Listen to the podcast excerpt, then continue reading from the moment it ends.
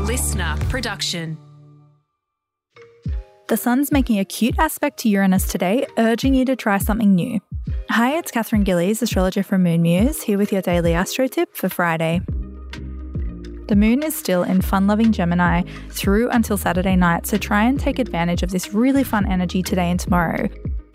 The sun, your creative center, is hooking up in the sky with the planet that loves surprises. So tonight or tomorrow might be a fab time to get together with mates or your lover for the night or take a road trip somewhere you've never been before.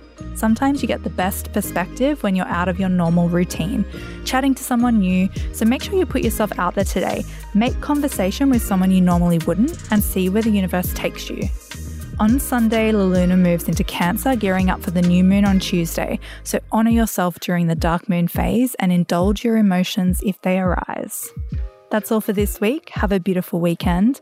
I'll be back on Monday morning with your daily astro tip, and don't forget to follow me on socials at Moon Muse.